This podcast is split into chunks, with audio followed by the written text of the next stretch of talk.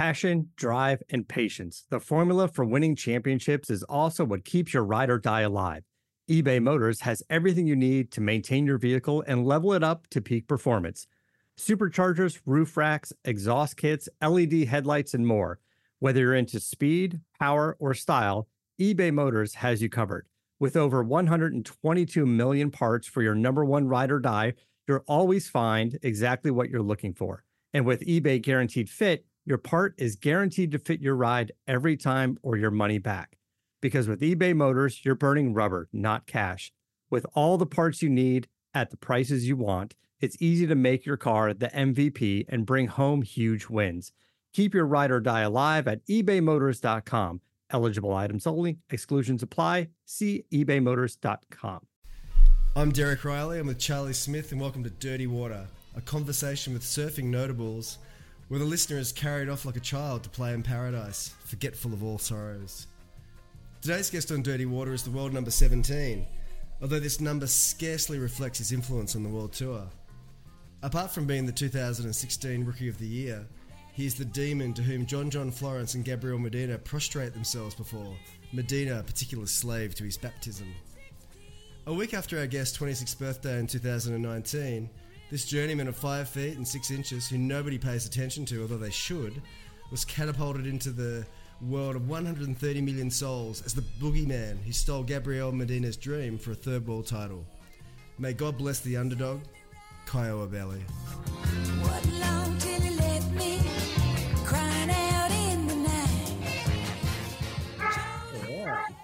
Where are you, Caio?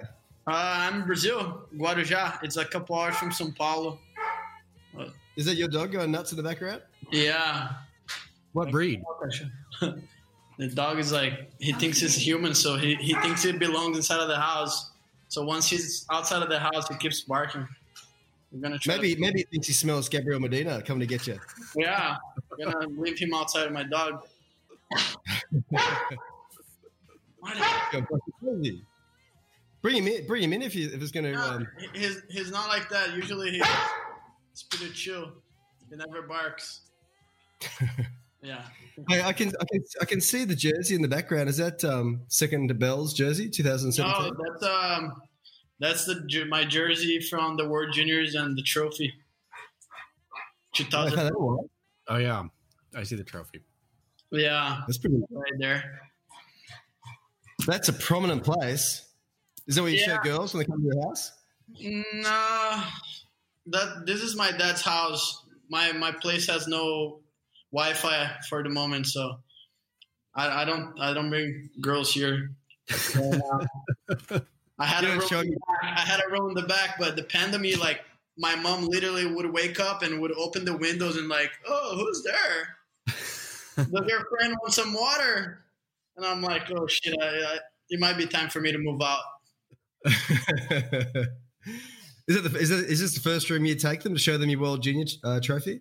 Uh, not really. I I I think the jersey and the frame somebody gave us, so we just put it there. And the trophy, I just give my dad all the trophies, so so he I think he takes a better care than me. So Do you have any Do you have any other um, jerseys framed or? uh, no, no. Usually, I give I give them away to my friends and people, places. Have you ever have you ever paddled out at home in a WSL jersey just because you never have? That's that's a shame. Uh, why? I would do that every single time I surfed. Yeah, no, that's I, I I have like a pretty cool. So back, I don't know, maybe like three years ago, WSL used to give us those like um shirts with our names, Yeah, and like they they made a bunch of them, and apparently they sold a bunch of them and never gave the people the money. But I mean, we never seen the money. Honestly, like they wanted to give the money. Like if John John sold thousand jerseys, they would pay the percentage to John. But like my idea in the meeting, like I wanted them to sell Mix, John, Kelly's, and Medina's, and then share the money to all of us. Great idea. That's I'm the oh way like, to do it. Like, don't freaking give me like. Probably the one, the money you're gonna give me back is the money that I purchased or my family purchased all the shirts. So, like, come on, I want money from the boys.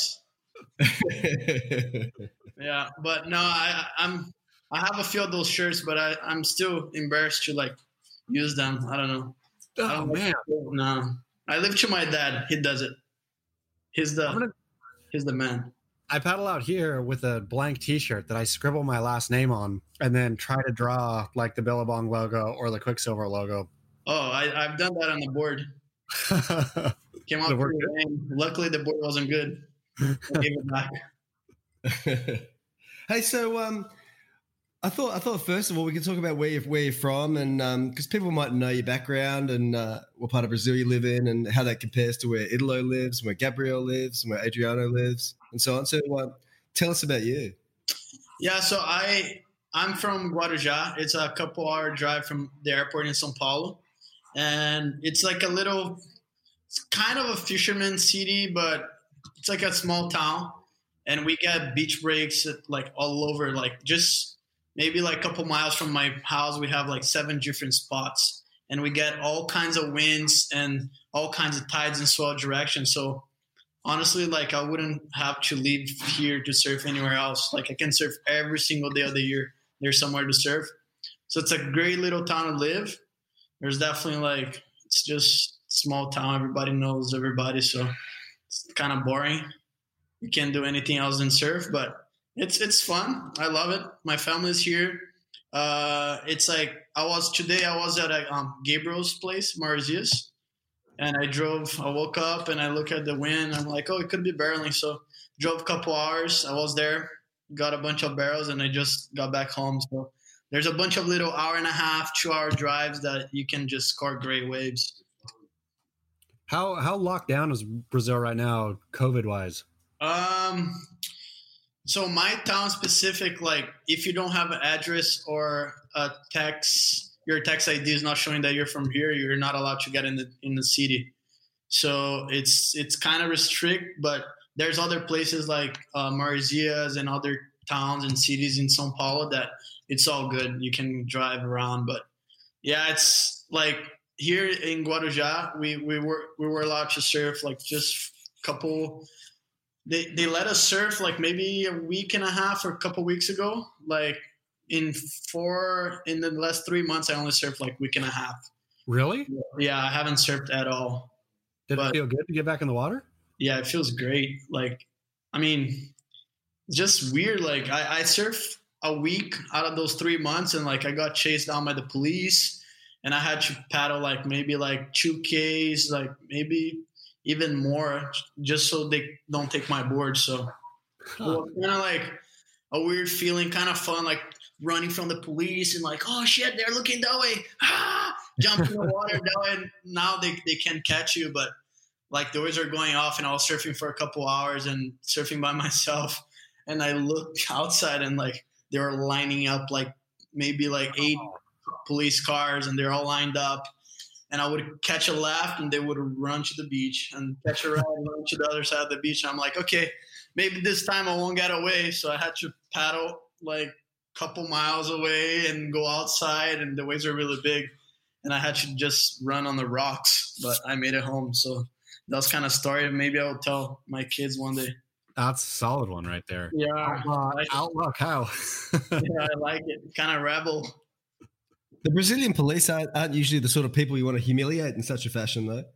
Yeah, well, I mean, it's just I, I feel like they were taking it, it. It's definitely like a serious. It was a serious thing to take, but I feel like they're doing just to the surfers. They were trying to show something that um, that showed the power, but the surfing surfers were not criminals, and they were treating like a criminal.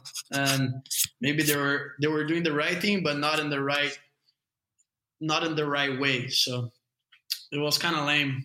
And all over the world, people were surfing, and and even in the cities here in Brazil, like they were surfing, and that was fine. And here in Guarujá was just like chasing people, taking boards, and like bringing people to jail, and and it was kind of lame. But now we're all free, kind of free.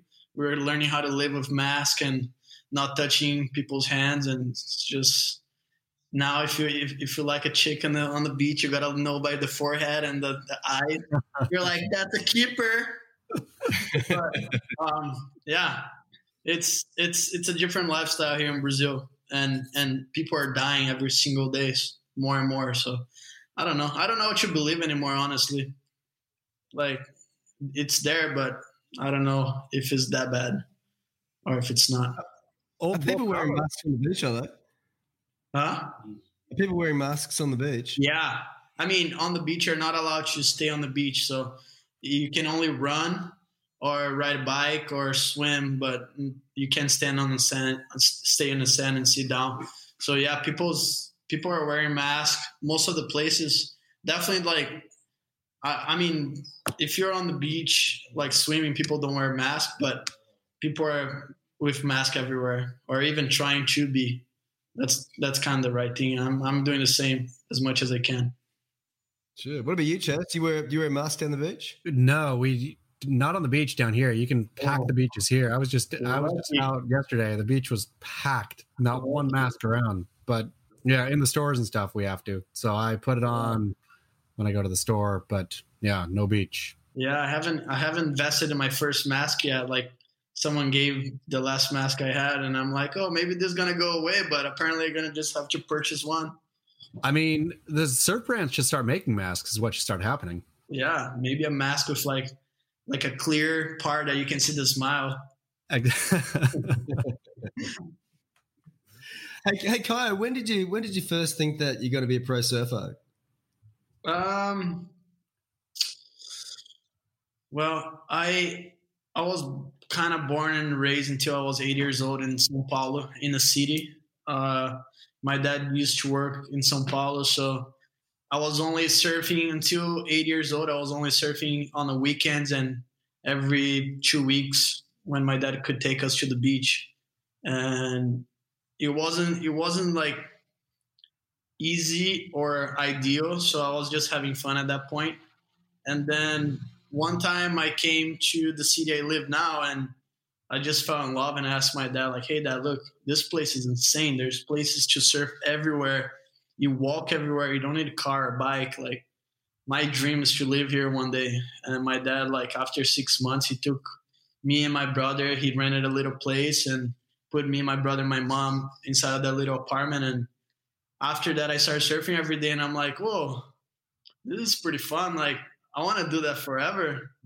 And and I kind of like fell in love with surfing and it, it everything went pretty natural. Like honestly, like everybody that my dad spoke to, they were like, "Hey, man, look, your son is born and raised on the city. Like, there's no chance you're gonna be a pro surfer. Be real to yourself." And my dad's like, "Oh no, maybe, maybe you can do it. Maybe you can do it." They're like, "Look, my son is born on the beach. Your son's born in the city. Like, there's no chance." And I just lived with that for for a long, long time. And then, like the the young talents like they just start fading away and i was kind of like rising a little bit like just chasing. I had always that feeling of chasing. And maybe maybe that's that's the best thing i have this day that i love people i love to when people put me down and i have something to prove.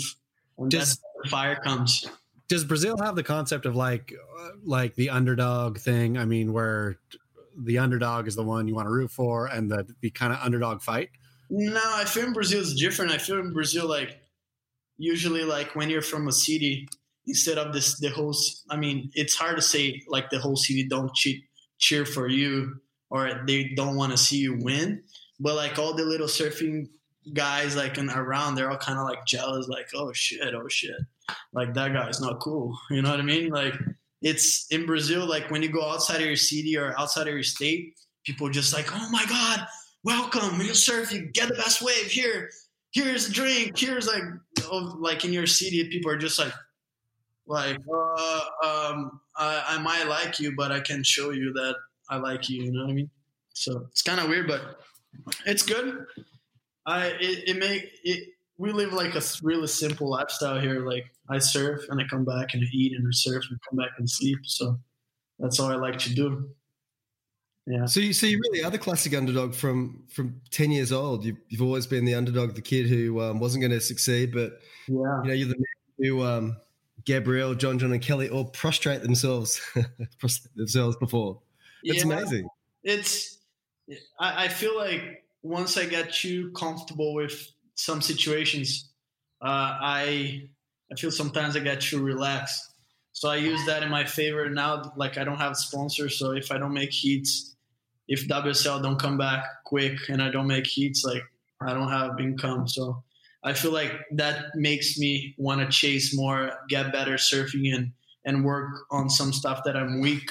Um, and and that helps me. I, I, love that pressure. I I love to be pre- I mean, I don't love to be pressured. Like if I could choose being pressured or not, I would love to just stay under the shade, drinking coconut water and surfing when I want it. But uh, that doesn't make me any good.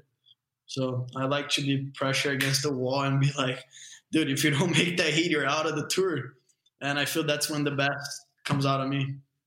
Do you think that, I mean, what do you hear or what do you know about the tour coming back either this year or next year? Or is there any word that you guys are receiving?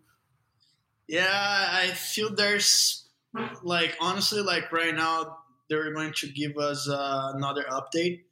There's something I heard specul- speculation that it would be like towards the end of the year, maybe pipe to start like new season, but I'm not sure yet. I, I don't really know. We're just taking day by day. Well, right now, there's not even flights to America from Brazil, and the next scheduled flight is in October. So I have no board since last year August from Australia. So it's, it's just tough. What are you riding right now? Uh, I'm riding DHD. The guys from Brazil made me a couple.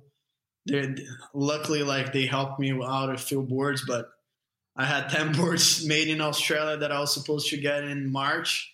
And then I wasn't able to go to Australia. And then they sent you to, to California. And, and, then when I was flying to California to pick them up, they just shut down the border. So stuck. Jesus. So the so the threat of the police breaking one of your boards was pretty much an existential threat. That was oh yeah. If they take the only board I have, it's done. I should start body surfing. Hey, so so from a from a pretty early age, did you realize you weren't going to be, um, you know, like Gabriel Filipe and be getting massive sponsorships, and that you'd have to fight for every sort of uh, dollar you earned? Um, I feel like yeah. I mean, it wasn't it wasn't so early when I kind of. It's just Gabriel, like he just went to the next level really quick like he was 15 years old and we're all like coming out of like amateur contests and the guy just got so good. We're like oh man i don't know if it's we, we can follow that guy. Honestly like he, he's just so good. And and then Filipe kind of came right after and Filipe maybe didn't have what gabriel had because i feel like gabriel's like was really complete, like turns, barrels, and everything. And Filipe was just the air guy that could make anything bad look really good. So they just like came back to back, and yeah, I mean, I I had a really good relationship, and I feel like I had an amazing contract with Oakley, and it, it was something like I didn't really see. Oakley sponsored me for 16 years, and as a main sponsor, and their relationship I didn't see coming to an end when it came because they they put so much money on my amateur career and also when I was professional, but I wouldn't expect them to pull out when I was on tour because that's what kind of they prepared me to. So it was it was surprisingly and it's just I, I've been trying to live without a sponsor now and trying to make all the good decisions to keep the lifestyle I have today for for the rest of my life. So, how did the Oakley thing um, end? Did they just send you a letter or give you a call and say uh, thanks for the laughs? Yeah, well, I still I still write for Oakley as co-sponsor, but um, yeah, they just stopped doing clothing, I guess, and he only had me and Seabass left. So we at once we had a lot of surfers writing um, they had to tow program and and all of a sudden it was me and Seabass, and we were like, okay, maybe the two of us will be able to keep our jobs. And it just it just didn't happen. But yeah, it was was a bummer. I mean, they just put so much money, mm. especially me and Seabass. Seabass when when Oakley stopped doing the clothing, like we're still on tour. So for them, would imagine still would be a good thing to have that exposure. But yeah, it, it happens. Like now more than ever, like with the coronavirus, feels like things are more even harder to find deals and sponsor and make money. So, so what do you do for money now? For now, I just live out of prize monies. I have a couple sponsors like Ride, my accessory company from from South Africa. and Oakley, I have DHD, and I am opening a burger joint here in, in, in Brazil next week. So maybe you're opening a burger joint. Yeah. Wow. Yeah, maybe what? I can live out of burgers one day. Oh, that's so burger sweet. King. What's the angle? You could be a Burger King. Yeah, I mean, cow Burger King of belly. We just, like, we just done the the photo shoot yesterday, and it came out like it came out better than Burger King's freaking photos. Like I was stoked.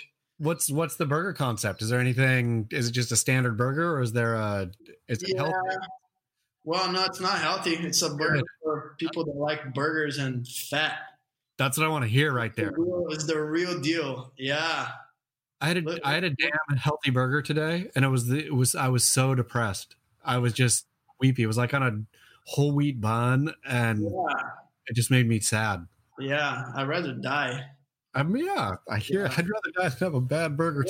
I go to doctors and they're like, "Dude, maybe like I, I, eat okay, but I don't. I love my ice cream and I love my bacon, and and they they were like, "Oh, you would surf better. You would stay longer in the water." I'm like, "Dude, I, would rather die than stop doing that. That's my happiness. If I don't eat that, I'd rather be dead. Like life makes no sense."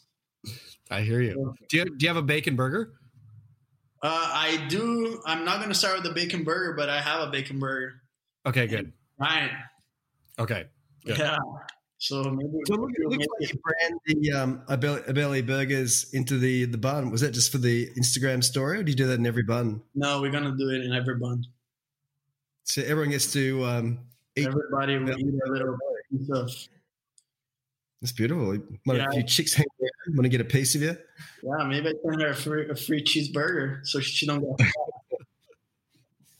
so where whereabouts in um, whereabouts in your your beautiful little uh, paradise is the uh, Belly Burgers? So the Belly Burgers, like the first idea, maybe it, everything just happened so quick. Um, about maybe a couple months, a month ago, my family they work in a, a school inside of a rest. They they have a restaurant inside of a school, so they've been like shut down for three months and the bills has been stacking up i've been helping at home financially um, without a sponsor and i've been just helping as much as i can and i don't really see the school coming back anytime soon so one time i went to sleep and i'm like hey look um, the sushi thing is a good thing but delivery wouldn't work like normal food there's a thousand people doing like rice and beans and I'm gonna just do my burger. Like I eat enough burger and in and out, and I know what it tastes.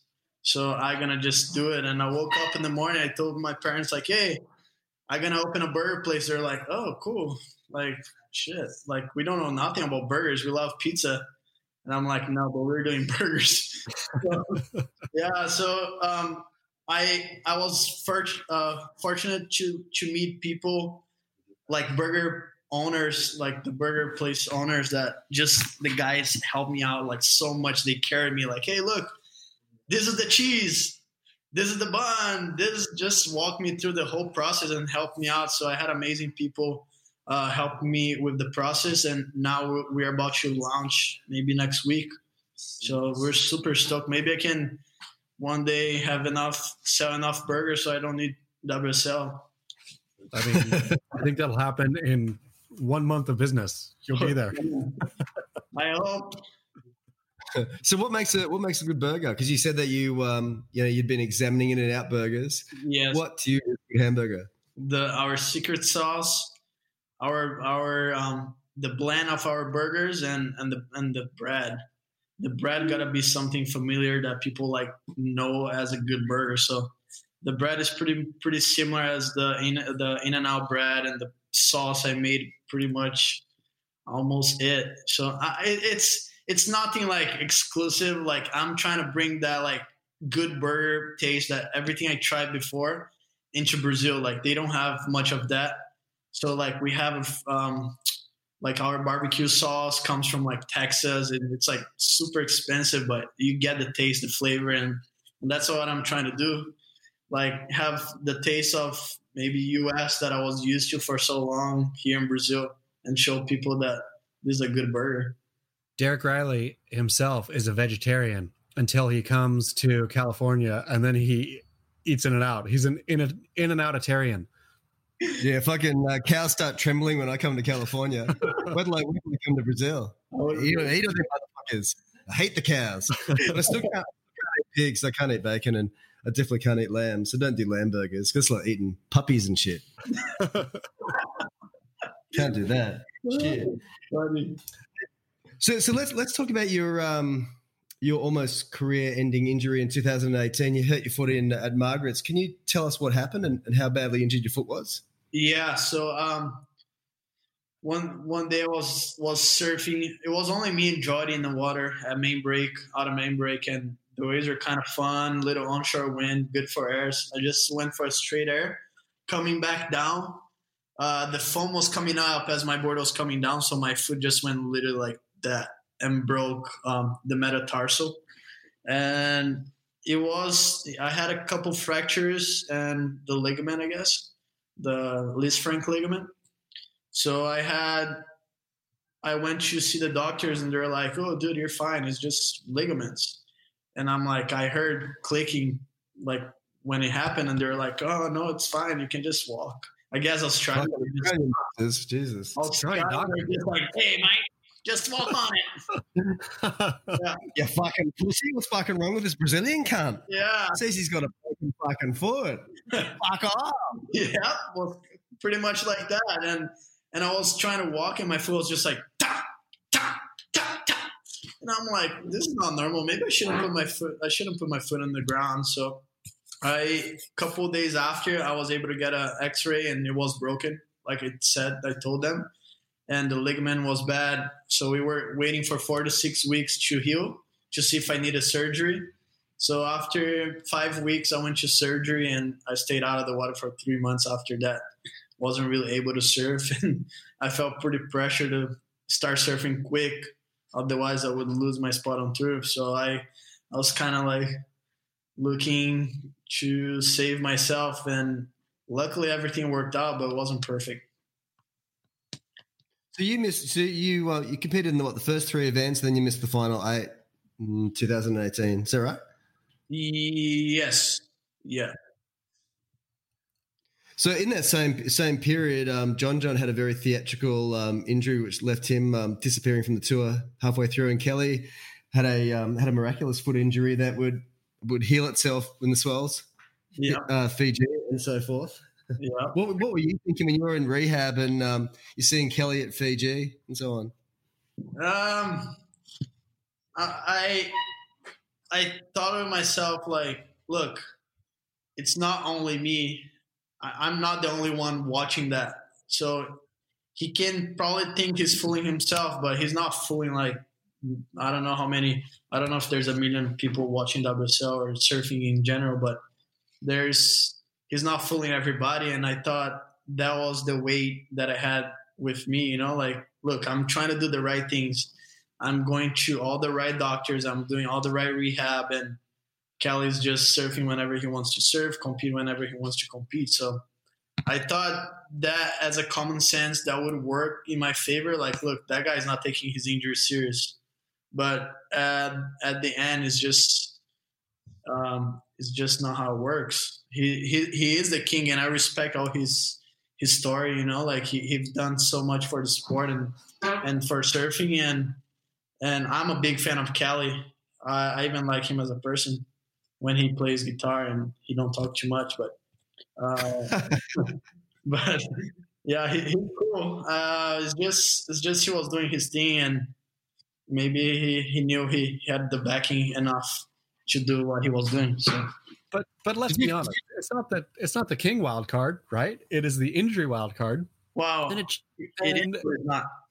Yeah, I mean, of course, and we all theoretically know that, and of course, there's the the sheen of you know, obviously it's Kelly, right? But yeah, come on, like I, that was entirely frustrating to me, and I felt that you were singled out because, yeah. to be honest, because you're the only professional surfer that follows Beach Grit on Instagram, and oh, really? I thought that yeah, I thought that's what got you.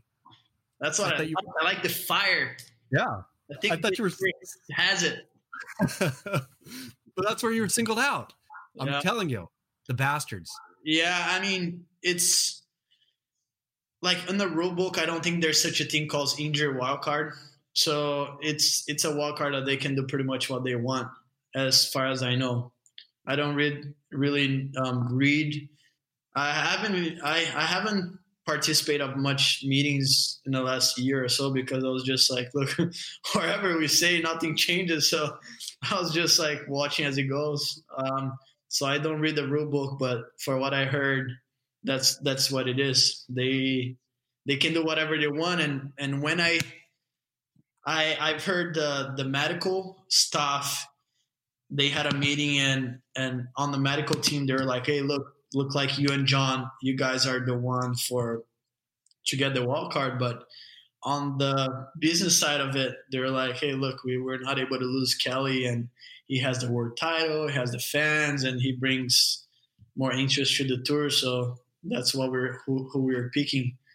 And that that was pretty heartbreaking for me to hear because they're kind of like cooking me through the whole year, like, oh, let's wait. We don't know yet. Like there's there's a chance. Like you're looking good. And I'm like, hold on. Yeah. It wasn't, it wasn't one chance in hell, was there? Yeah, I mean, I kind of knew it. I was just, yeah, I don't know. It, it it's tough. Like I, I understand, I understand their position and for the business side of it. Like I'm just, they probably see me as just one guy, one more guy, and and they gotta just run me over for Kelly, but it's understandable. I, I, I, respect Kelly and I respect what he's done. So at the end of the day, they got to do what they got to do. And luckily, I saved myself with my own hands. So. So how did you save yourself with your own hands? Well, they gave me three chances. They gave me four. Well, they were going to give me two events, and and I promised like in 2018 yeah 2018 they they told I, I lost my sponsor in december and december 31st and december 20th they told me i wasn't going to be on tour the year the next year. So i promised them i was going to stop surfing. I told them like hey they were like hey but you're good enough. You go to the qs and you come back. And i'm like dude look I, I've, I've trained i've sacrificed my whole life for this and i'm not i'm not going back into the qs and and giving you you guys that pleasure of like oh just see you later. So i i was they were like okay we're gonna give you a couple spots on tour like snapper not not snapper maybe bells and margaret's that they own the spots or something like that. Oh it was um margaret's and bali. That was the two events that they didn't have sponsorship and I'm like, look, I'm not really like, I don't know. I two events, I can't pay my bills. I can't just pay my rent in California. I was in California at that time.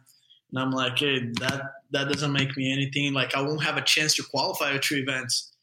So I I was kind of like told myself my heart. I told my my dad like, hey, dad, look, my heart isn't there anymore. Like I I don't think I want to do it. And he's like, oh man, like you're so young, your career is like, you know, you can do it again. And I'm like, look, my heart's not there. I, I don't like surfing. I don't like, I don't like what they done to me. Like, it's not something I'm proud of to be in it. And, and I was pretty frustrated at that time because of it, because of all the, all I've, I've, I've gone through.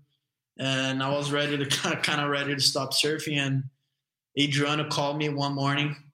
Adriano was like, Hey man, look, like I'm not gonna do it the first four events, and I think just get ready, get ready because you're gonna you're gonna be called. And I'm like, you sure? He's like, yeah, yeah, yeah, I'm sure. Like I won't be able to do it. My knee's not good.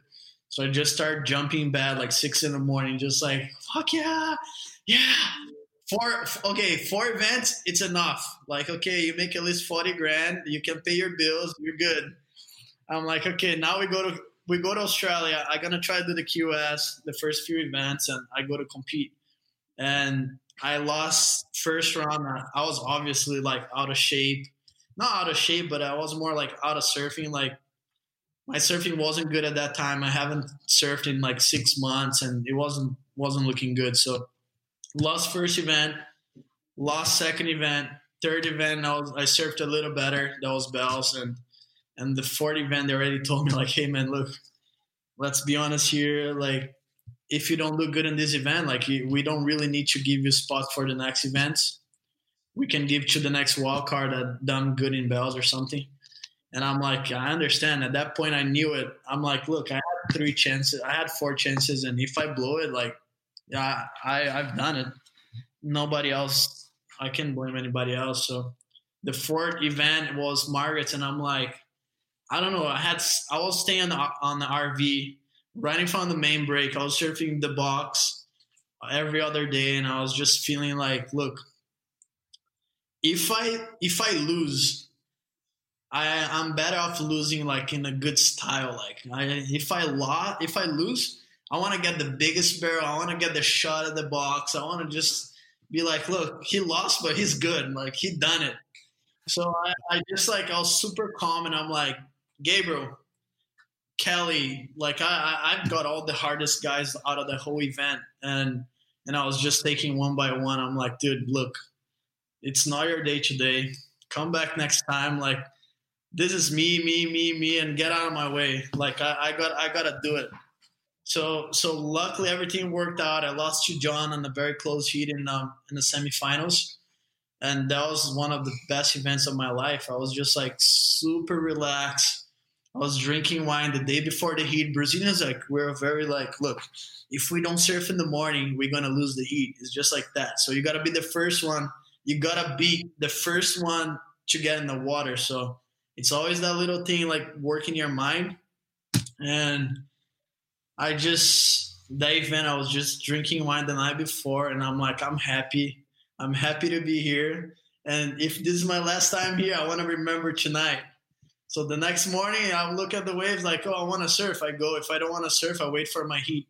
I had a pretty good conversation conversation with Jeremy the contest before, and I, I, I was like listening to the interview that he's done with you guys. So I had a little bit of that talk. He's like, hey man, look, before we used to party every night here, and like we would go to the finals the next day, and nothing happened, and it's all about your mind. So I was just like taking notes notes in my head, like, okay look, I don't need to do that. I don't need to go that extreme, but I'm gonna I'm gonna take the fun route of it. So that was kind of my mindset in the, the last event. Like, look, I might not even come back here to compete this event ever if I'm not happy and if I don't do good. So let's just have a good time and and see how it goes. And it worked. when you're when you were getting through the heats, obviously it's fun. But are you like cha-ching every single heat? Are you just like that's another well, whatever it is, grand. Kind of like it was like that because like literally round three, I got Gabriel, and Gabriel was like, man, you, with Gabriel, you're probably gonna lose more than you're gonna win. It's just the reality of it. The guy's just that good. So I'm like, when I got out of Gabriel's heat, and I'm like, whew, I made it. And then and then I think I got Kelly right after, and like you start realizing like things are not going to get easy. But I was, I was to make every hit I, I could make because I knew for me to go, I think uh, Jacob Willcox was the, the wild card for Bells. And he's done, I think he got like, he lost in the quarterfinals in Bells. So I knew I had to go one up on him so I can get the, the better spot and get called for the next event. So I was just trying to go like one more, one more, one more. And he was making heat at that event as well. So I, I think he lost in the quarterfinals, and I made to the semifinals, and then I was one up, and I'm like, okay, let's breathe now. Now, now we can do it. that, that heat was with Kelly was pretty funny because uh, you had that uh, great paddle battle with him uh, during the heat. Like you, you weren't you weren't fucking backing down, were you? No, uh, I was just.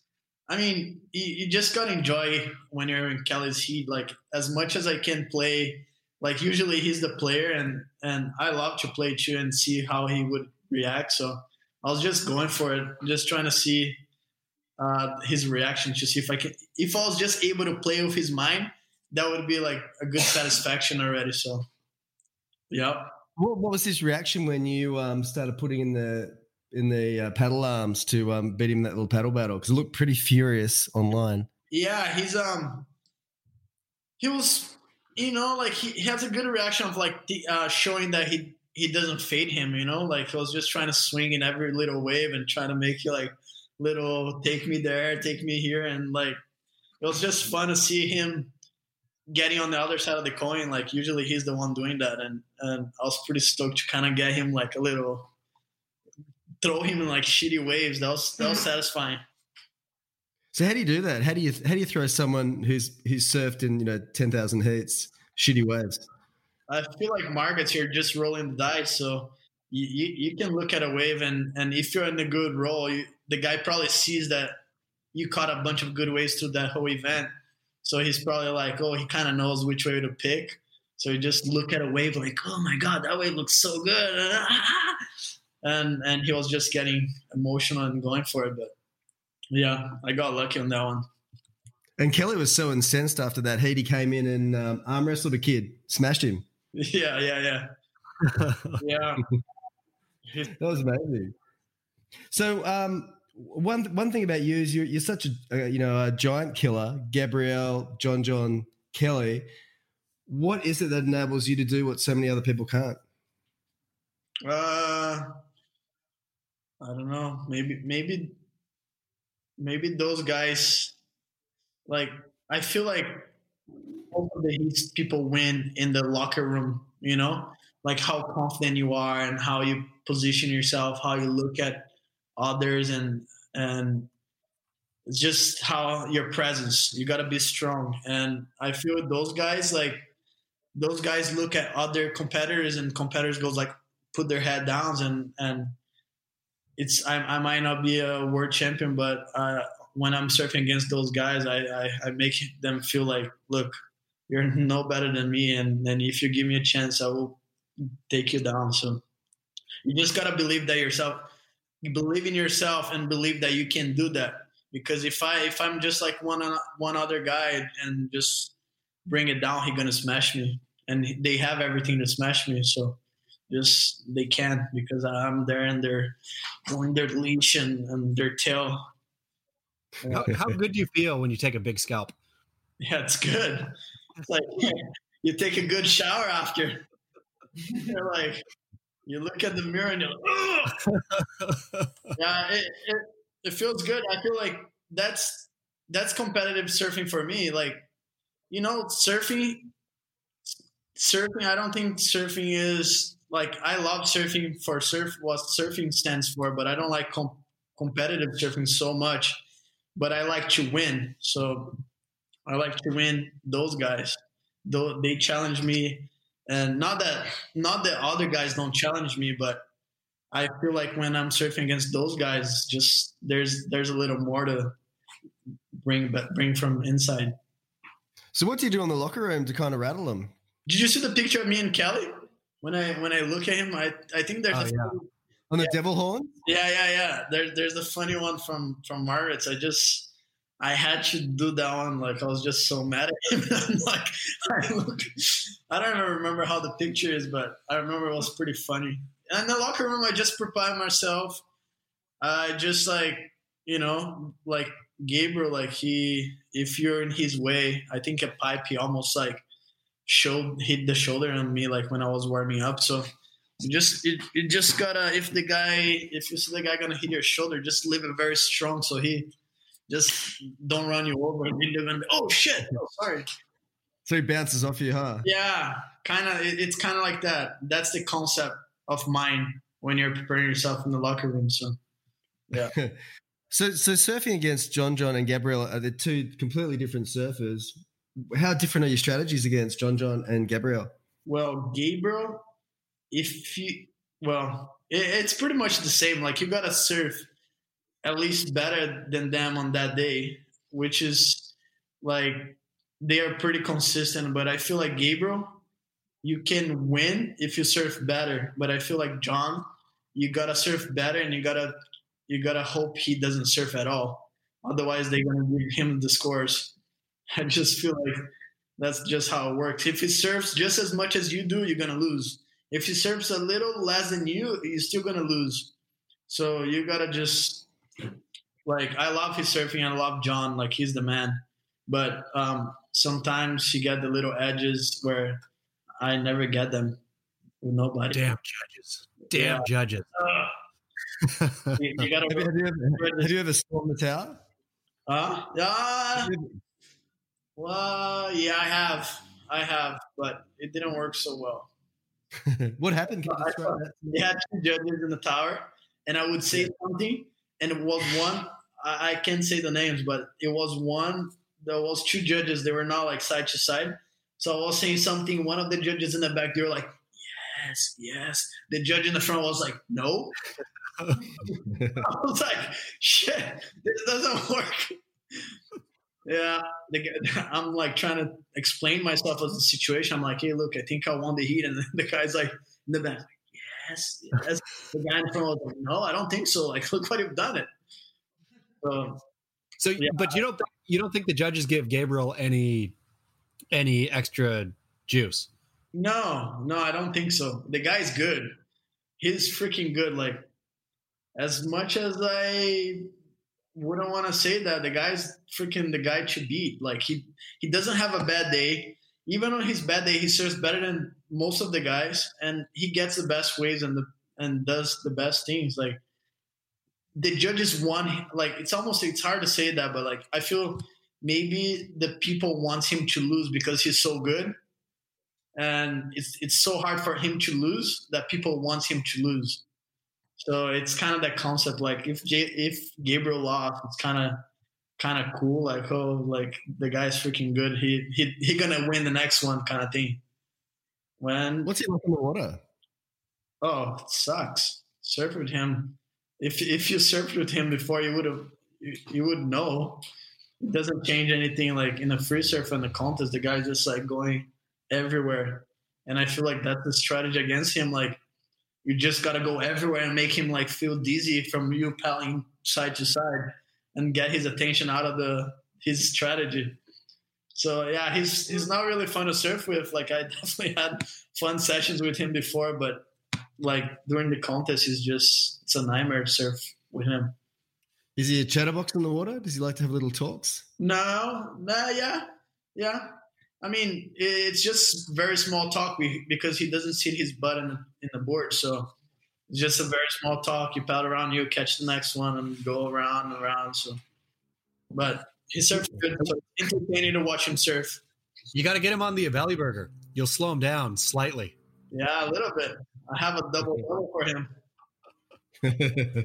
what about um, what about when um, you know he's paddling you up the point or something? He goes, "I will paddle you to fucking Deba. I'll paddle you to fucking down to kill you, you motherfucker." Anything like that, or Uh, was it just head down and paddle? Well, with yeah, no, I think he's just head down and paddle. I, I think he does have a harder feeling with me than he would do with anybody else. So if there's one person he doesn't like to lose, it's to me. Um, so he's just yeah, he's he tries really hard. But do you feel feel that then the power shifts to you? Like if it Yeah. feels like to me, then you're in his head, right? Yeah, yeah, a little bit. I, I feel a little bit, but I feel he cries in the shower when he loses to me. So uh, I think it's very emotional. It might be a very emotional, like you know, imagine Gabriel. yeah. So I'm not, I'm not sure if you remember this incident, but in um, 2019, you were in Portugal and um, Gabriel uh, dropped in on you and you kind of bumped shoulders and he threw his arms up and had a bit of a cry then. And I'll just read you the report we ran because it's pretty sizzling. It says, with eight minutes remaining in a heat with Caio Ibelli, in a heat where he'd spent the previous 27 minutes ruthlessly ragdolling his compatriot in weak two foot closeouts. Unbelievably, he contested a dribbly little right hander, bumping shoulders with Ibelli, who gesticulate, gesticulated wildly in protest. WSL screen live on the broadcast showed Ibelli priority. Medina pointed to the beach as if to suggest he had priority. Live screen immediately immediately priority switched to Medina, suggesting a mistake. Within a minute, a decision was reached, and Medina had a priority interference awarded against him, meaning the loss of his second scoring wave.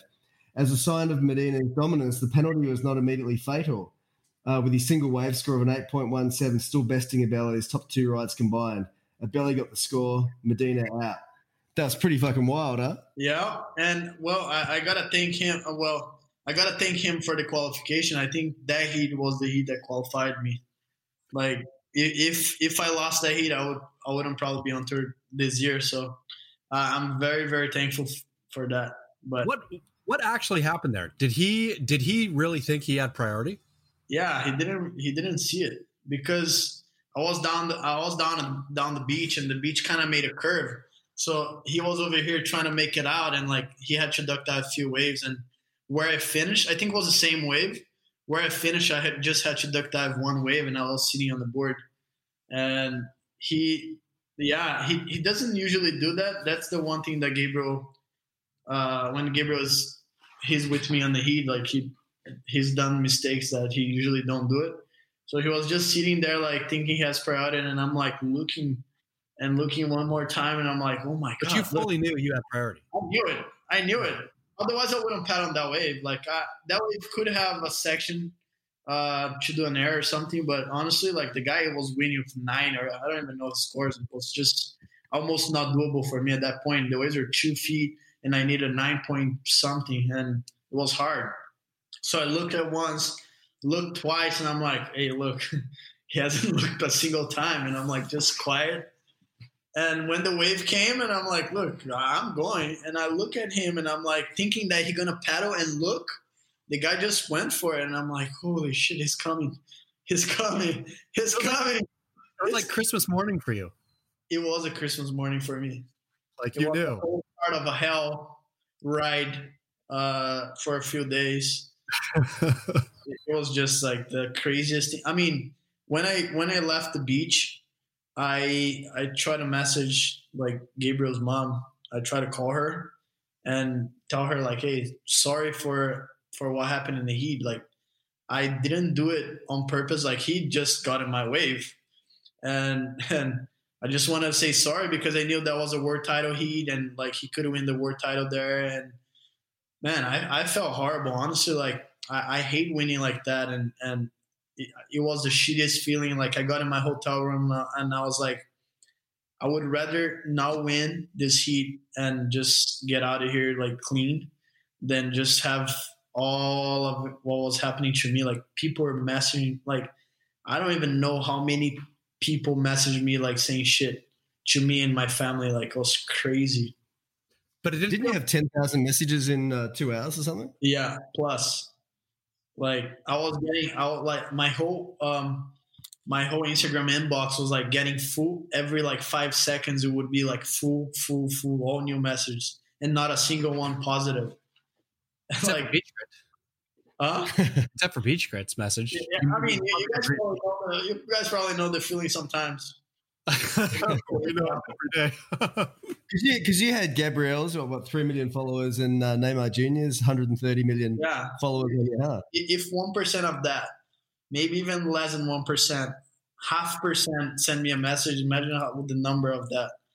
So it's just crazy. You, it went crazy. But after a couple days, Jetson posted something about it, and it was the coolest thing. Like everything turned to positive, and and after that, people started supporting me and want to see me win at the contest. So it was kind of like a good good push, and I came back stronger after that. But for a couple days, the my friend was with me and he's like, "Hey man, look, honestly, don't even open your phone. Like you don't really want to see it." like, and I'm like, That makes me want, that makes to open like, phone and have a look. it's like, oh shit, what's going on? People are saying like, "Oh, hope hope I don't see you on the streets in Brazil, whatever." And I'm like, "Oh man, Can you imagine being a um, a thug in Brazil who killed another man because he uh, had an interference with Gabriel Medina in Portugal? That'd be a weird way to weird thing to go to jail for, huh? oh man!" Like, yeah, but look at look at stinking. Didn't it happen in Argentina? Who was the or in Brazil, right? Or Colombia? Sorry, Pablo Escobar had the soccer players killed who screwed up. It happens in South America. Well, yeah, I mean it's it sucks because all his followers, I feel like, he has all kinds of followers. It's just not surfing. I don't think surfers. There's a million surfers like interested in, in C Medina. I mean, he, the guy is interesting, but um, it's just not a, like those people probably are not surfers. So you're just picking Medina side. The fun, the funny story was maybe a day or two after what happened, like I went surfing like the other side of Peniche, and like I see this little fisherman guy, and I was surfing with the judges, and they're like in the water, and they came in at the same time. So had this fisherman with like a bunch of little fish and squid, and I'm like, hey man, look, what kind of technique you use with that pole? He had a pole, and I like, I don't know. So I asked him, what kind of technique is that? Like, I want to learn. Maybe, maybe I can do it at home, some something like that. And he's like, where are you from? And I'm like, I'm from Brazil. He's like, Medina got robbed. I'm like, the judges started losing it. I'm like, holy shit. Yeah, I'm like, yeah, he got robbed. He got robbed. The guy, hey, honestly, the guy was like 70 plus. Like 70 plus at least. And, and he knew what, what happened. So that was funny. I liked when you were describing how you texted um, Gabriel's mum after the heat because I thought you were going to ask her out. I thought, fuck, that is badass. I just beat your son. Now I'm going to fucking take you out. go cry, go cry in the shower, Gabriel. Yeah. Cheers. Yeah. Mama's coming home with me. Well, the the pressure that I had, I'm like, oh man, maybe the judge is gonna change the result. So I I, I kind of lived with that fear for for a couple days until I had the jersey on for the next heat. Do you do you, do you think that um do you think that the WSL was trying to work out a way to uh, reverse the decision because you're um, very theatrical when you um, on the uh, when you're gesticulating on the on the actual ride? Um, well, I was just like going back and forth of the footage, and like the thing that didn't have didn't um, help was right after in the post show they they they've done as something that looked like perfect towards Gabriel's claim, you know.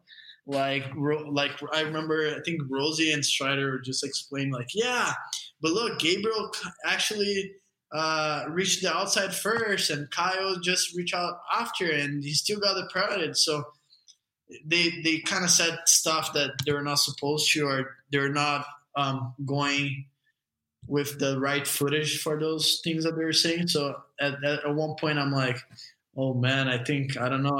I am saying Portugal, but I'm going on the next flight home. So I was kind of kind of scared, but I was pretty solid with what I lived and for what I've seen at that time. So I'm like, I'll just stand for it. Did you have Did you have that kind of sinking feeling that you got kind of screwed on the wild card, and now now you're going to get fucked on this as well? No, no. I feel like that feeling kind of died already on like at the beginning of the year after after Margaret's. I was kind of like, look, I'm back. I was treating myself as one of the guys again. I'm like, look, I'm back. I'm I'm part of this. Like this is where I belong, and this is what I'm doing. So I, I at that point I was just trying to fight for surviving. I'm like, I don't want to get out of the tour. Like the tour is where I make my money from, and this is where I, what I love to do. I love to surf, and I, I enjoy I enjoy being on tour and surfing those waves. So uh, I was just just stoked to on Gabriel's screwed up, but he helped me out. Maybe the world title wasn't that he that he lost, but um, he helped me out. So I I owe him a barbecue. And then uh, and then two then two months later, you find yourself a pipeline. Ooh in in a heat in a heat with Gabriel again. I had a what happened there? Charlie wasn't Gabriel. Did uh before but even before the heat, did you think okay, this is going to be something? Yeah. Oh, of course. I, I was pretty psyched. Like honestly, it, it's good for me. Like I, I I've learned how to love Hitsu Gabriel. I know something gonna go wrong. I know something gonna happen, and and this is good to me, and this is good to uh, like all my family. Everybody knows like you're gonna be a good heat. It, it could be something strat, uh, strategy or gonna be surfing, but something gonna happen. So I I look for. I mean, I don't look for because that guy is really hard to win. So I don't look for hits with him, but when I have him, uh, I, I, like it. So describe his describe his strategy before that. He was a little bit of locker room play. You uh, well, I was warming up on the on the on the pathway for the compass. He picked up his jersey and he was just running, and he almost like when he hit his back on my on my arms. I think walking down um, to the heat, and I'm like, look, that was kind of aggressive. I kind of hated that that feeling, but he was gone so quick that I couldn't react that quick. So I I'm like right on. So he started warming me up on the beach and like just doing his thing, and he's like preparing himself like to paddle out. And I see him like almost ready to run to the water. So I started running right in front of him. We jump in the water right in front of him, just trying to, trying to see if I can play with him a little bit. But um, yeah, if I if I did what he done to me in that heat, I, I would probably made the heat. So I would block him on his four, so he wouldn't get the four, and I would get the last wave, and I could have made the heat of the two. So if I used his technique, I would have made it, but that was kind of lame. Did you hear? Um, did you hear Charlie yelling, "Burn him! Burn him!" Yeah, and for a second I saw his face, and I'm like, he kind of looked like he looked like he was embarrassed, just saying like, "Oh yeah, yeah, yeah, okay, okay, okay." Looked like he was embarrassed. I'm like, dude, I like I get it. What is he saying? Like I don't understand why burn him when I have the priority. Like it didn't really make sense at that time. I wasn't really like this. Just doesn't doesn't add up. I, I didn't realize I didn't have enough points for him to lose if he, get, he gets the interference. And Kelly wasn't a heat as well. I think he had a heat with staff at that time. He's like, go under his jersey, like get under his skin, like you know, you know, I know you can do it. And I'm like, right on, like, don't worry, I will do it. But and, he's a shit stirrer, isn't he? Yeah, yeah, yeah, he loves it. shit stirrer, it's amazing. And, and, it's just like Charlie was yelling, and I'm I couldn't really understand what what was the point. And after after he's done it, I pedal I pedal back out, and I'm like, dude, what the fuck was that? He's like, oh man, I'm so sorry, I'm so sorry. It's just like, oh, I had to do it. I'm sorry, I'm sorry. And I'm like, like at that time, I I was just over. Like I that, that was kind of lame, and and I, I understand he had to do honestly. If if I knew he could, I could do it to win a world title or to keep the dream alive, like I would have done as well. Like I totally understand the reason she's done it, and and he had to do that and make the heat, and that's the point. Like there's people that do, does everything to to win, and he's one of them, and I don't blame. There, but there's there was rules or a sub rule getting blown up again. It's Gabriel's followers just yeah. on you. there, there's a sub rule about sportsmanship, right? Where they like, and it was obviously we've talked about the WSL and how they make rules depending on the personality via Kelly, via John John, and now via this. But it seemed to me a very clear breach of sportsmanship at the time. I mean, when I was writing about it I don't I didn't see how you could see it any other way. Yes, maybe he was in the right here and here, but in terms of sportsmanship, burning somebody is the least sportsmanlike thing you can do in surfing. And so I was still frustrated by or disbelieving of their final argument on that one. That is not sportsmanship. They were talking about heat sportsmanship, but come fucking on. This is surfing. Like we're burning somebody there's only one rule: don't burn. I mean, in the yeah. non-competition in the lineup, and that's yeah. it, right? Yeah, yeah, that was pretty lame. I mean, like people start sending me a bunch of uh, like screenshots from the rule book, like go there, you're gonna go. Just, it was just a gray zone on the rule book that it wasn't really clear for any action. They're like, oh, maybe we can give him a fine or whatever. And like at, at that point, I'm like, look, I made a few hits at this event. I'm like, I qualified myself for next year. The last thing I want is trouble right now with like the whole team sure. live in Portugal. So I, I, was just out of it. I'm like, look, it's all good. Like I'm I'm back next year for the whole thing again, and, and we we we deal with that later and then dun dun. dun. When, did, when did you realize when Gabriel dropped in on you? When did, did you just go? He's fucking had a mind brain snap because the commentators didn't get it straight away. And I remember when he dropped in, looking at the scores, going, "Fuck, he can win this with one wave." How long before did you just think he'd had a brain snap, or did you know what was happening?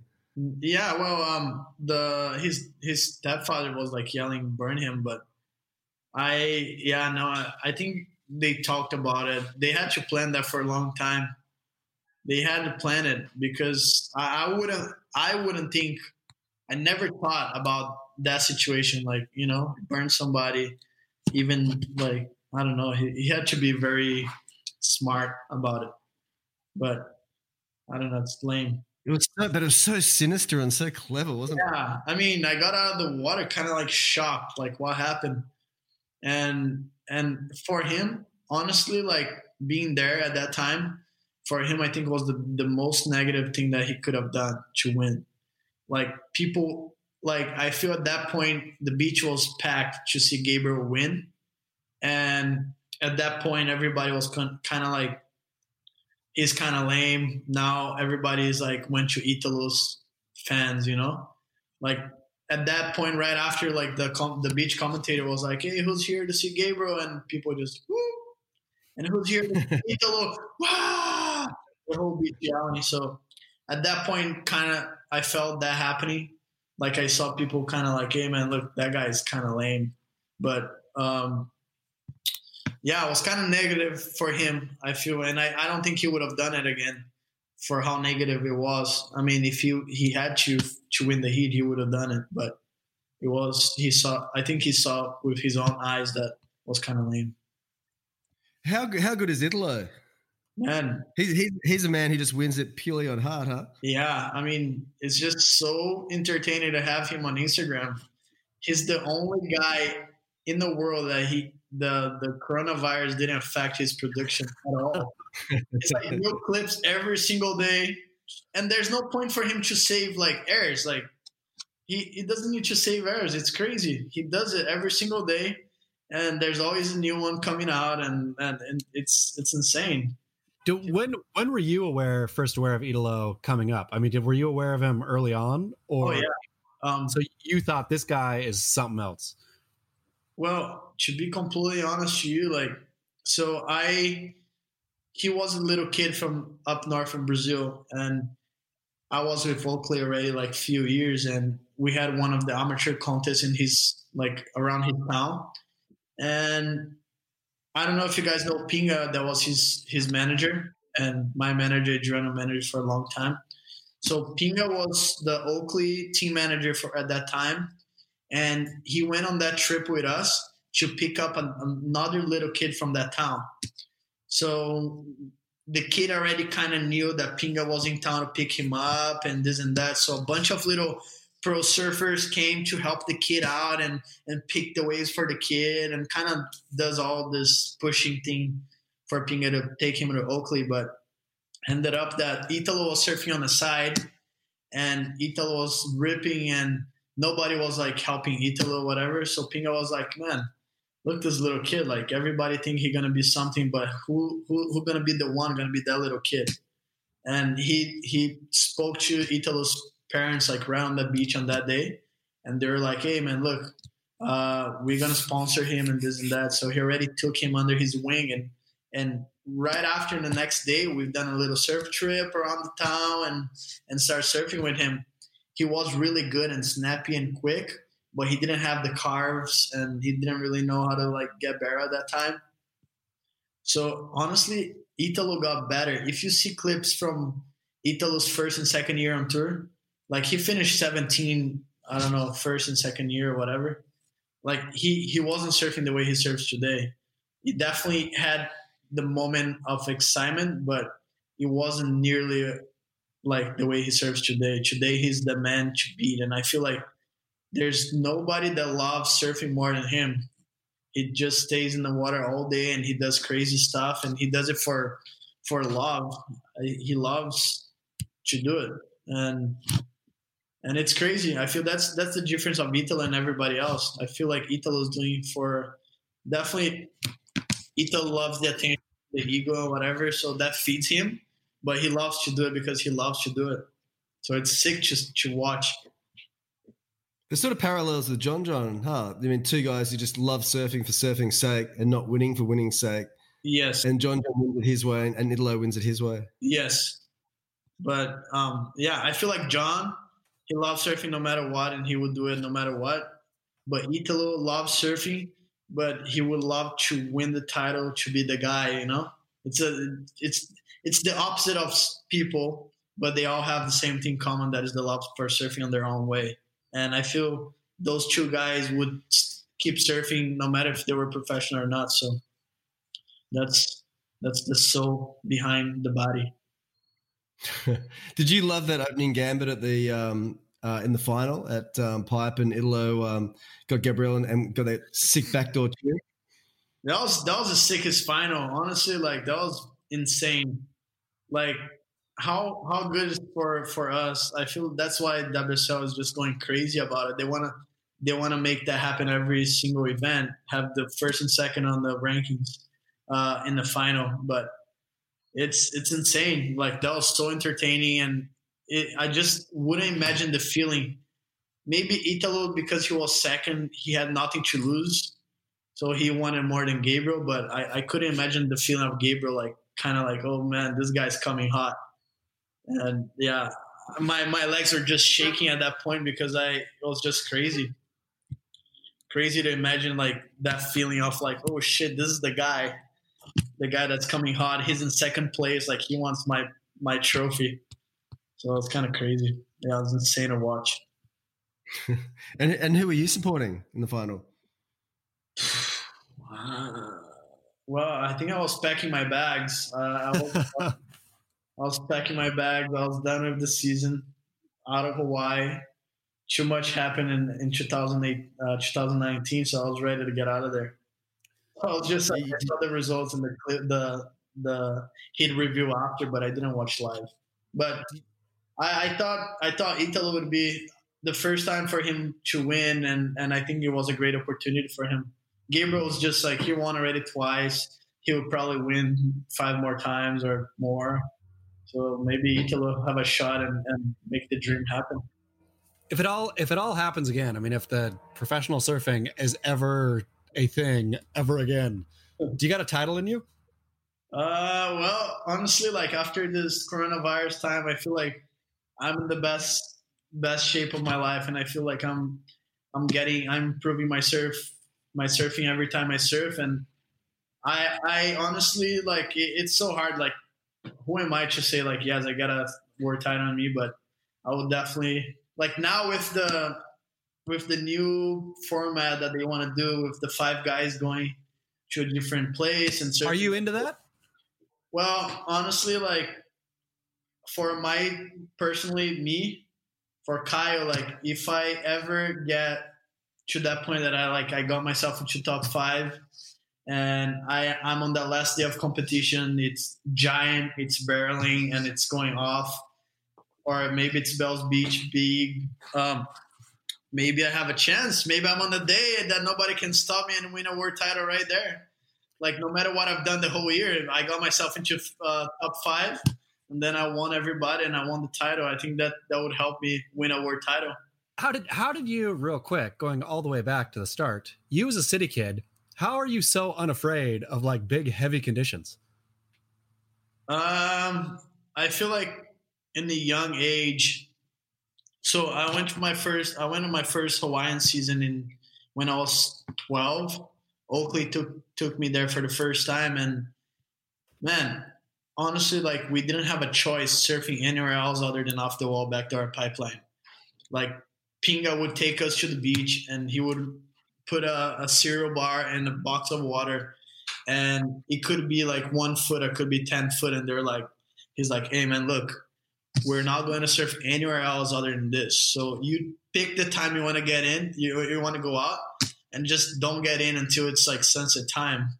So it, I, I just learned how to surf uh, big waves. Kind of like I was forced a little bit at first when I was when I was really young. And as soon as I came back to Brazil, after I surfed off the wall like six foot, that is freaking scary.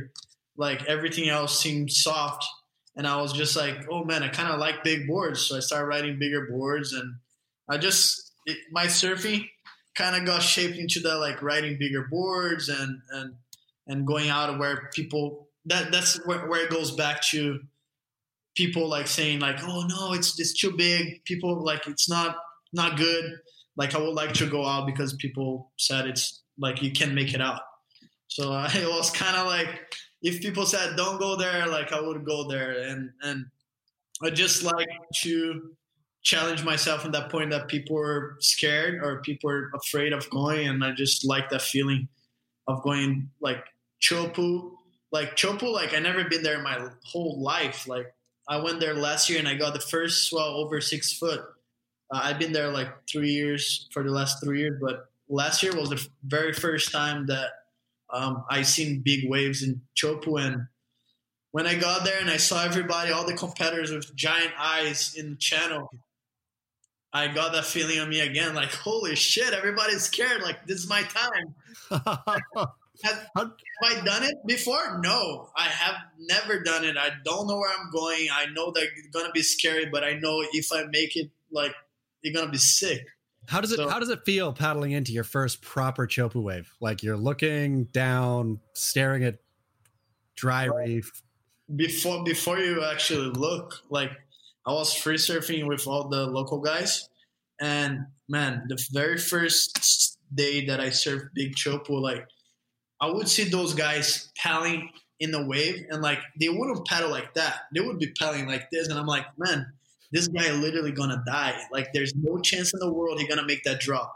Anywhere else in the world, like people don't make the drop, and and the guy would come out, and I'm like, oh shit, I'm gonna have to get myself on that spot and see what it looks like It was so scary, and it's just I I I love that feeling of almost dying, surviving. So I tried once, a little in the channel, and I made it, and then I went a little deeper, and like soon enough, I was taking under under the peak and and trying to do it.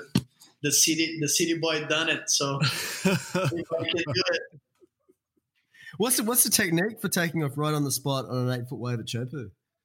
well, the technique is surviving. Like you paddle strongest as you can, have thickest board, you can knife under the lip, and it's just it's just you gotta have you you gotta have the confidence, like because the waves is already kind of eating you in the back. It's ready to take you down. So if you don't believe you can do it, like you won't be able to do it. It's all in your head.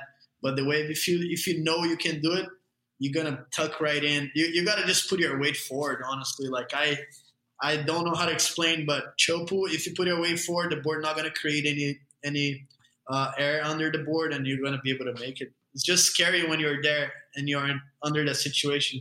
You're like, if I fall, I'm gonna die. There's no other way. That's the feeling you have every time. And when you when you see that fear in uh, other guys' eyes, does that give does that give you a strength? Yes. Does, does it make you, haha, I'm the alpha male here, oh, yeah. rich motherfuckers. Yeah. You pussy. yeah. Even then. I- Ooh, look at me! I'm getting a ten foot tube, Filipe. Look at me. yeah, it's it's insane. I, I love it. I mean, it's it's probably scarier for me when I go out with the locals and they're looking at me like that and I'm like, fuck, I don't have any weak guy to feed myself up. but when when the guys are scared, it's kind of cool. Like we're on the same page, but I look like I'm not, but I am. Did have, have you ever had any um, sort of moments when when you know fear becomes too overwhelming for you? Or was that only when you were young? No, yeah, no, I don't get overwhelmed. No, I don't think so yeah when when when i fear that's where i get more focus and where i kind of like realize what i gotta do. If i don't fear i kind of take everything for granted and things goes right in front of my eyes and and i don't see it. That's what happens. So I, does anything scare you? Uh well I, what scares me is like maybe like one of those waves or one of those things that i put myself into it kills me and I'm not able to tell the story. That's what scares me. So because I, I love, I kind of love to be, I love being in the edge and kind of like taking myself out of my, like out of the comfort zone. And I feel like sometimes the comfort zone, it's necessary, and you got you got to know when when you're gonna put the, yourself in the situation. And I feel like if I lived in in Tahiti or Hawaii, I would probably be living on a very thin edge, and that's scary. Scares me. So Brazil is safe enough. just gotta have you have you have you ever pushed it too far? What is that? Have, have you have you ever felt like you've um, pushed it too? I had a moment where you go, "Oh fuck, I've pushed it too far on this one." No, no. I'm. I calculate a lot. Like I'm very like. I know. It, I know my limits, and and I try to go through the edge of the limit, but I don't go over. like soon as I'm done with it, I'm like, okay, I'm good. If I've done it, I surf enough time. Like I don't need to go surf again and and give a chance of something wrong happening. So I know my limits. Hey, it's getting getting late in Brazil. Are you um are you a party boy? Are you gonna go out and um chase bitches? Coronavirus time like that. Well, no. Yeah, well, I'm not a party boy, but definitely after I got single, like I'm I'm kind of enjoying life a little bit. I because you're engaged, right? I I was married for a year, year and a half, almost two years. We're we're you got married. Yeah, we're married. We're planning um we're planning the wedding and maybe that's where all everything went wrong. oh man, planning a wedding is awful. Hey, plenty a wedding with the guy that you freaking lost the sponsor off tour. Like, look, just ditch that motherfucker. Just burgers. We're gonna serve burgers at our wedding. Yeah. That's is that is that what is that what broke your relationship up? You said, "Hey, let's do something really simple." Yeah, I don't know. Honestly, I don't know what what happened. Just happened we're we, we met really young. We are like 17 when we first met, and and we married, and we thought that's what we wanted. And I don't know, life is just crazy when you get. So how long we got together for? You and Alyssa? we we were together for eight years.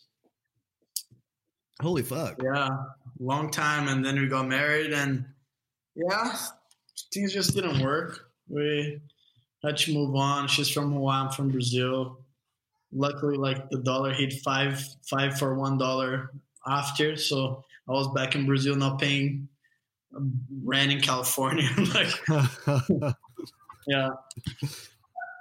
Were, were you planning on living in hawaii? Was that going to be the plan? Yeah it, it, we're we're moving to hawaii at some point and and we're kind of getting ready to move and just one one day we're just like look is that really what we wanted? And we're just in different times different times in our lives that is just we we gotta look for what we really want and like right now there's no time to bullshit so we're just better off like separate and we decided that together and she was cool with it she was going to live in hawaii and i'm like hey look i'm to live in brazil and and it was perfect like it, it, she, she's a good girl. She's she's nice and, and she deserves the best. And I'm I'm happy being single in Brazil for for now. And I've learned I've learned a lot, and I've learned how to date a. You got to date a Brazilian chick. Everybody, man, every man in the world deserves a Brazilian chick.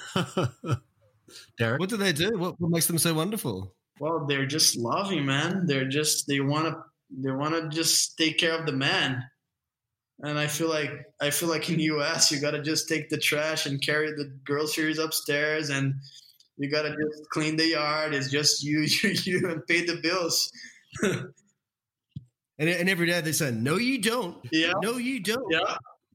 Yeah. You sexist. And then you sexist. You racist. Yeah. you homophobic. Yeah. No you don't. So i'm like I got back to Brazil. Life is beautiful. Women here want to take care, and make breakfast in bed for you, impress you, and do all kinds of stuff. So I'm I'm good with that. I've I I started dating her when I was 17, and it's just it was just a long, long time without being in business. So it's good. It's good to breathe a little bit before I find out. How did you how, how did you survive the initial heartbreak? Because I always find that's the toughest bit those first few months. You know, when your chick starts dating someone else and yeah, you got movie movie reel in your head.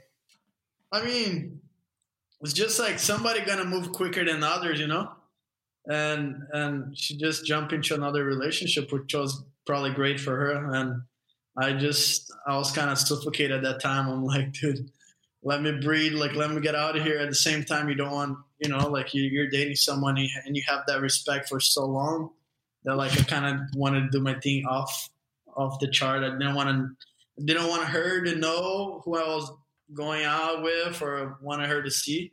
So it's just kind of like I want to get out of Hawaii and I want to just fly away a little bit. So it was good.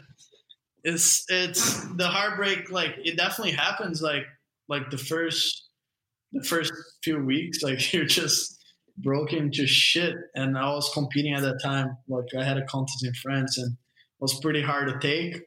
But it's like after a couple weeks, I mean, it doesn't even need a week. Like, she, like we broke up in in October. It was in France during the the, the Quik Pro. Man, I had a hell of a time in Europe. Like that was the greatest Europe leg that I ever had. I never had that much fun in my life, like now. And I'm like, this is actually a good life. That's why I kind of I kind of got over it. And I'm like, look, life is great. Like, why why why you gotta have one if you can just have as much as you can or as much as you can take. That's the fucking spirit, eh? Yeah. Eh? Yeah. maybe maybe the maybe the chicks that I, have been going out, um, maybe the one chick I've been going out, or maybe a couple of them, they're gonna they're gonna see this interview and they're gonna be you motherfucker. nah. He bad. He bad. No, you don't. Yeah. Nah, I'm pretty I'm pretty quiet. Like I, I don't do this kind of stuff. I'm a good guy. Is the hardest thing about the breakup, apart from the heartbreak, the um, fact that you have to go through Instagram delete all the little photos of you guys together? Yeah, well, yeah, yeah. It's for me like deleting is not even like deleting because we're together is easy, but I feel like it's hard when she's in the pic. She was in the picture and like we had a memory there, you know, like something great happened on that day, or it was the sickest day, and it just happened for us to have a photo together. Like it's it's memories. It, when you break up somebody, it's just like somebody died to you. And for me, it was just like it's it's the hard feeling to understand like somebody dying in your life. You know, you're not gonna ever talk to that person again, and you're never gonna see that person again. And I'll probably have to see her like competing everywhere. You know, but no hard feelings. Like just not nothing was convenient on that time. Deleting pictures, like seeing her with another guy, and and this happens. Everybody go through it. But did you Google his? Because um, she's with a UFC fighter now. Did you Google his fights and see if he could handle himself? No, no, I didn't. No, I don't know. Honestly, like I, I don't, man. Because you know a bit of BJJ, eh?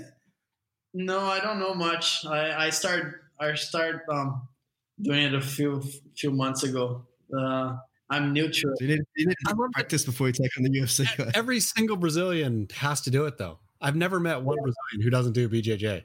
Well, it's it's BJJ a street fight, you know. Like Brazilians are good at picking up like piece of wood and just like cracking the wood in the head. so it's like if you don't know one, you gotta know another one. kind of, yeah. But yeah, it's I'm not a fighter. I'm a lover. I, I like to surf. If yeah, everybody has what they deserve. So I want to find a little cute, cute little chick. Maybe not a surfer, so I don't need to share waves anymore. I learned that. Yeah, fuck that. No escape, is there? You go for a surf and your chick goes, I'm coming too. and she's having a shitty time and she look at you like, come on, can I have that one? I'm like, fuck. yeah, no sharing waves no more. Maybe find out for the films. hey, uh, Kai, thank you so much for your time, mate. You've been amazing. Yeah. As we knew you would. Thank you. The underdog. Hey, when you guys edit this thing, like edit nice so I don't lose my sponsor, the leftover. Oh, there's, there's, no editing. It's just raw. get your new sponsors. Don't you worry.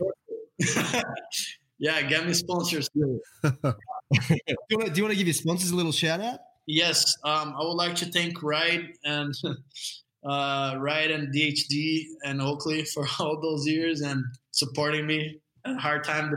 This pandemic is a hard time for everybody, and uh, I'm glad to have them stuck with me through this hard time.